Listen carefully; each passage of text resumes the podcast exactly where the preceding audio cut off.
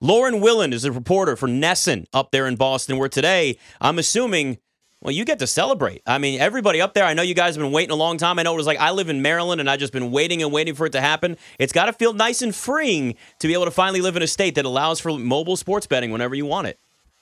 It's nice. Now I don't have to go to Rhode Island or any like out of state. And it, I mean, we've been able now for the last few weeks to go to a casino and place bets, but now you can do it right from your phone. It is just, I mean, you can do everything from your phone. So it just adds another convenience to my life. So what's the first bet that you placed?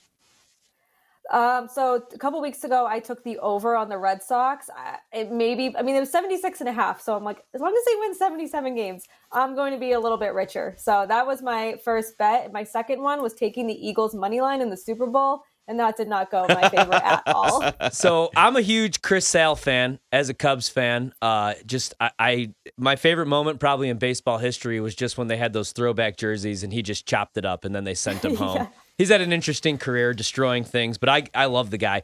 Uh, do you trust him to stay fully healthy this season, and what are your expectations for him?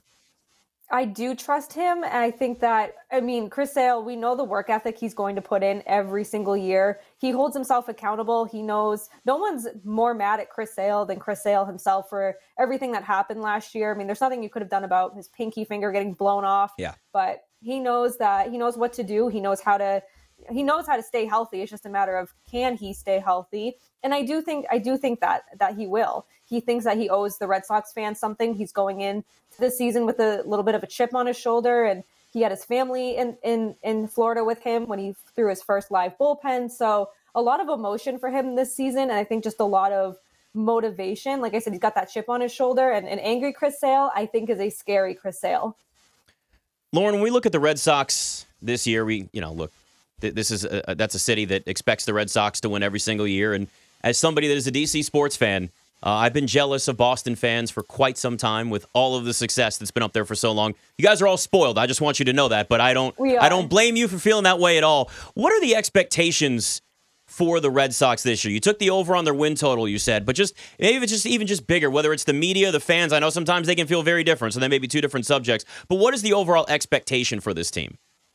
I feel it's very, very split. I feel like every day I go on Twitter, you have people being like, this team is so good. And the, the other half is like, pump the brakes. This team is mediocre at best. So it's really, really split between between the fans really i think the media too i think that they a lot of the media has expectations i know i have higher expectations than last year i don't think it's going to be too too hard to beat those expectations from last year but it's it's a very weird season because they've done really well in spring training. They just lost their first spring training game in, in, on Friday, and you have a lot of potential with this team and a lot of things that can go right, a lot of things that have to go right for this team to be good. The talent is there, but the talent was also there last year, and maybe there was some sort of chemistry issue. Maybe people just weren't on the same page, but everyone seems very excited about this season, the players wise, which makes it more excited, more exciting, I think, to the fans and it, like I said, it's very, very interesting. I think more than anything, there's a lot of intrigue around this team because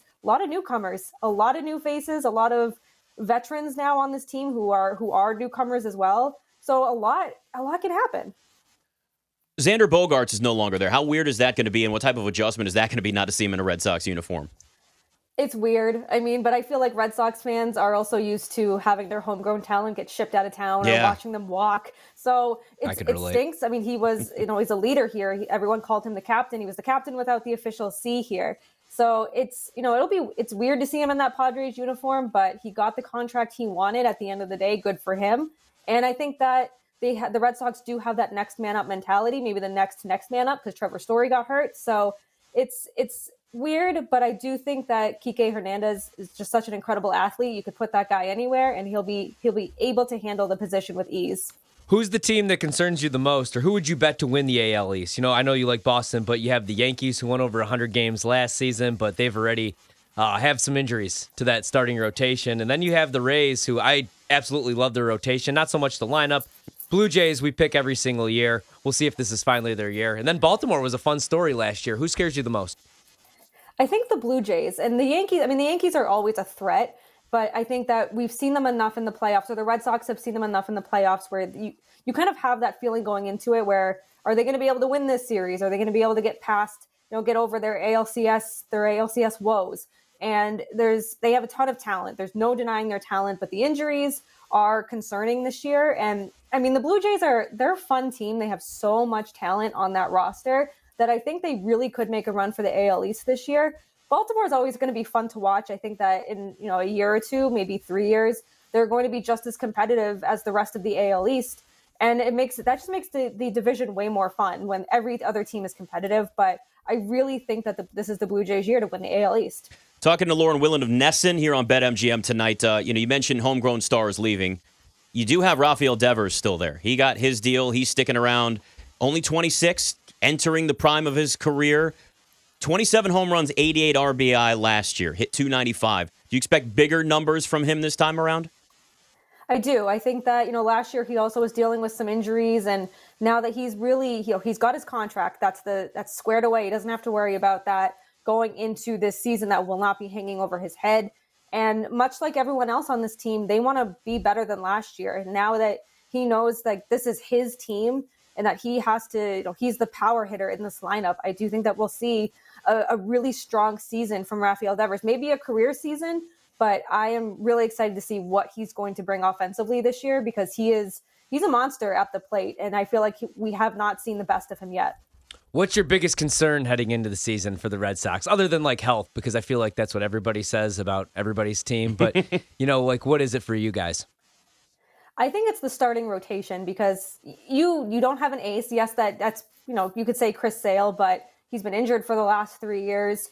You don't know what you're going to get from Nick Pivetta. You'll probably get seven innings, but will they be seven shutout innings or will they be seven innings when he gives up eight runs and just gets absolutely shelled? So he does have that durability. So at least you kind of know that. But then James Paxton, what the heck is he going to give you? You have no idea. Will he be able to stay healthy? And you have Brayan Bello, Garrett Whitlock, Tanner Houck. You have a lot of guys fighting for that five man rotation you just you don't know and you you don't know a lot of what you're going to get and yes that a lot of that stems from being healthy but there's so many question marks around that rotation where for the first time in a long time i look at this rotation and i'm like I don't know who's going to be the opening day starter. I feel better about the bullpen for the first time in a long time than I do about the starting rotation. Does it make you feel better that uh, Rob Gronkowski's all in on the Red Sox this season on the win total? I don't know if that makes me feel better or worse. That's awesome. Uh, listen, Gronk is going to just live the best retirement life you ever could. Oh, I, I can't. I can't wait to see what he does next. Lauren Willand NESN, host of the Locked On Red Sox podcast as well. Make sure you check that out. Thank you for the time. Really appreciate it, and congratulations, sports betting live officially mobily in Massachusetts. Thanks for having me. I, I can't wait to place more bets.